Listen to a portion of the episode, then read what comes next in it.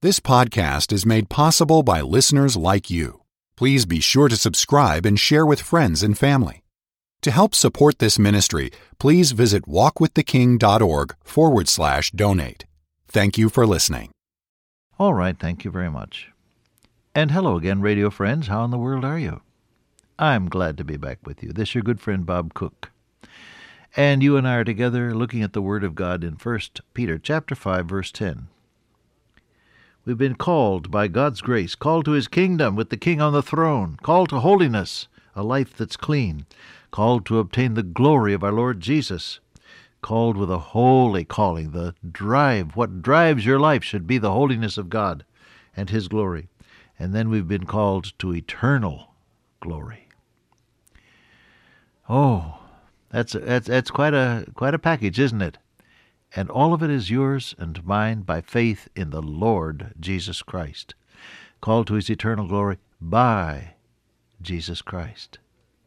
All things by prayer, says Paul. That's a great leverage word, that little word by. And so the Lord Jesus Christ brings into your life and into mine the very glory of God. My daily prayer is that my life would shine with His glory. So much the tawdry and tinsel about human nature, isn't it? That's why you get disillusioned with people anywhere and all the time if, if they're depending simply upon their human attainments. You get disillusioned with people. Why? Because they fail. Business people and, and uh, congressional leaders and, yes, mayors and whatnot, you know, as well as religious leaders, all of us have our faults. And you get disillusioned. And if you don't watch out, you get bitter and cynical. And the only answer to it is to realize that Jesus Christ is the answer to a life that is consistent and that that reflects his beauty and his glory. Keep close to the Savior. That's why the writer to the Hebrews says, looking unto Jesus. Run the race looking unto Jesus, the author and finisher of our faith. Keep your eyes on him. Keep in touch with him every day in your devotional life. Early in the morning before you before you greet the family or go on out to work or school or whatever, you, you spend some time with your Lord so that He can beautify your life and fortify you against the temptations and tests that you'll be meeting later on. Yes, that's part of our calling, isn't it? Well, now, we come to the second half of this verse, and, and it's a little disturbing. He's called us to his eternal glory. My goodness, you could start shouting hallelujah on that, couldn't you? Called us to his eternal glory. Oh, that will be glory for me. We could, well, you could get blessed just about as the old timer uh, holiness people used to say, just about have a spell. and then what? He said, after you've suffered. After you've suffered. I don't like that. And neither do you. I don't like the trials, and I don't like the testings, and I don't like the temptations, and I don't like the, the feeling of having failed that comes so often because I'm a human being. He says, after you've suffered a while. He's go, what is he what is he doing? He said he's going to make you perfect. Going to make you perfect.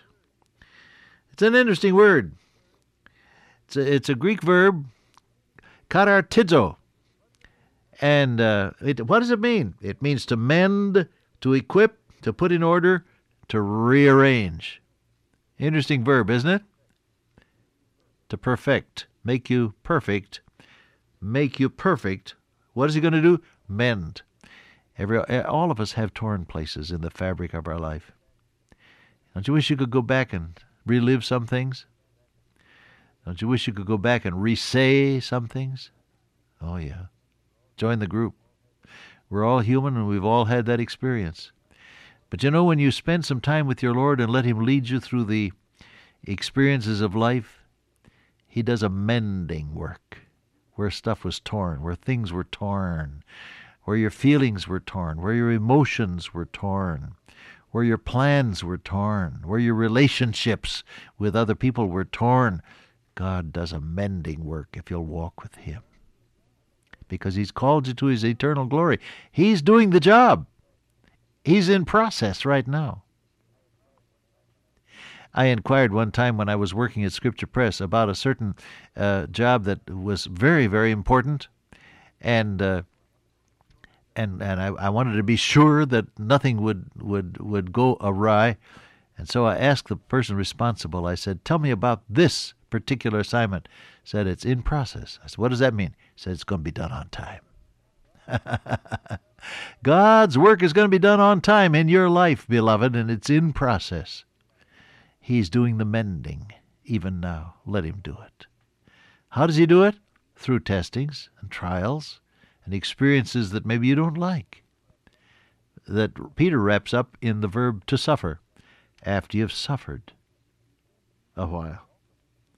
To mend. It also means to equip.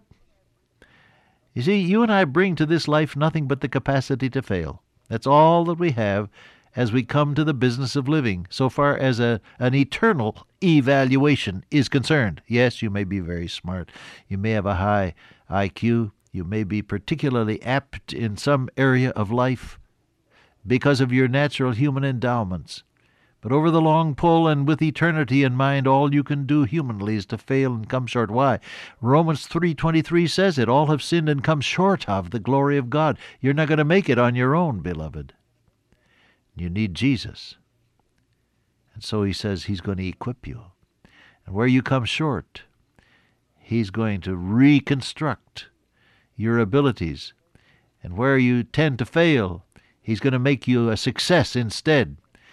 Paul says, Thanks be unto God, which always causeth us to triumph in Christ, and maketh manifest by us the fragrance of his knowledge in every place. God makes you his perfume when he lets the pressure be applied to your life.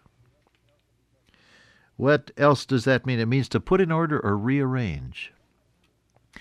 Many a person, and I have to include myself among the group, feels the need now and again of rearranging priorities and rearranging relationships. Have you have you been through that? Good many years ago now, it would be more than 40. I spent a whole week analyzing my own life and what I was doing.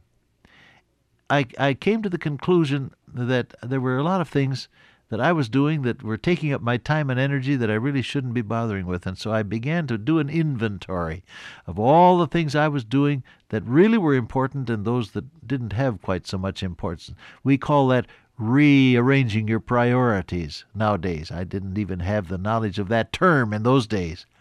But that's what I was doing. And then, of course, I went a little farther and I looked at the church program and I found a number of things that I thought really didn't matter and didn't have to be done. Well, now, young pastors, I want to warn you don't, that is, don't do it the way I did it. Here's what I did. Sunday morning, I told the people that I'd been rearranging things in my own life and, and putting things in their proper priority. And then I went on to say, and I think there's a lot of things in our church life that could be rearranged as well. Well, I'll tell you, we had a an impromptu deacons meeting right after the benediction, and the deacons warned the young pastor not to tinker with the church program. It's been around for a good many years. I remember one of the deacons saying, You know, Pastor, we were here before you came, and we'll be here after you're gone. that put me in my place. So don't do it that way, young pastor. But I'll tell you something your life will be tremendously enriched if you will let God rearrange your priorities. How are you spending your time? how are you investing your emotional uh, horsepower, so to speak? You know, what is taking up your energy? On what are you lavishing your strength and energy and thought power and your emotions? What is using up your life?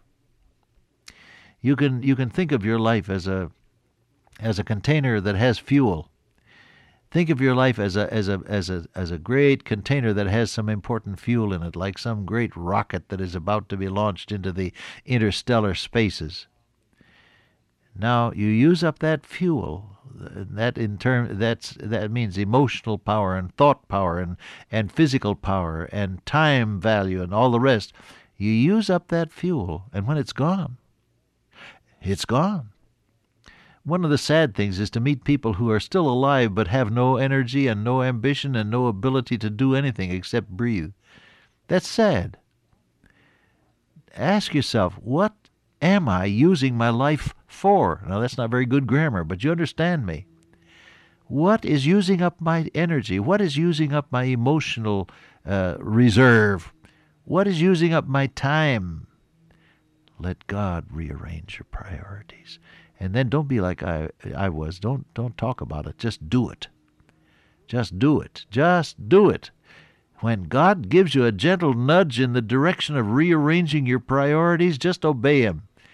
You'll be delighted with what he does to make you what Peter called perfect. He's going to mend your relationships. He's going to equip you where you fall short. He's going to rearrange your priorities. Isn't that good stuff? One Greek word, all there. And that's what God does by His grace. Well, what else? It says, make you perfect, establish. Establish.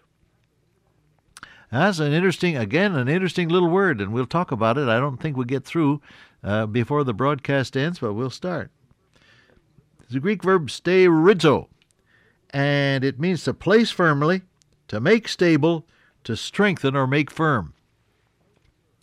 To place firmly. Now, how does that apply to where you and I are in our spiritual life? Your destiny depends upon the things for which you stand that are non negotiable. There's a great deal in life that can be negotiated. I've learned that there's very little in life that's worth dying for. But the things that are worth dying for are of extreme importance. Now, would you give some thought to what really is the sticking point of your life? What is it that determines your decisions and ultimately then your destiny? What is it that determines how you will react under given pressures? To place firmly, this verb means, and to make stable. To place firmly. What is the point in your life where you are firmly placed? Spiritually, emotionally, socially, with other people, in a family sense, in your relationships with family. What are the places where you are firmly placed by God. Well, how do you get to that? Uh, here again, and it sounds like a worn out record, but I have to bring you back to the thought that all of your insights come from the Word of God. All of your insights come from the Word of God. And so you are going to turn to the Word of God, and you're going to ask God to guide you, going to ask God to give you His his insight and His ideas. And you are going to ask God to make you firm at the places where you should stand true and make you flexible, reasonable. Let your sweet reasonableness be known to all men, Paul says in Philippians 4. Make you flexible and reasonable at points where you need to interact with compassion and love. It's good stuff there, isn't it? Oh, say, someone scolded me in the mail the other day by saying for saying good stuff. That's a cookism, and it's hard for me to get away from. If it offends you, I'm sorry. That is good material, isn't it, my friend? Praise the Lord anyway. Dear Heavenly Father, wilt Thou today make us firm in the matters that affect eternity? In Jesus' name, amen. Till I meet you once again by way of radio, walk with the King today and be a blessing.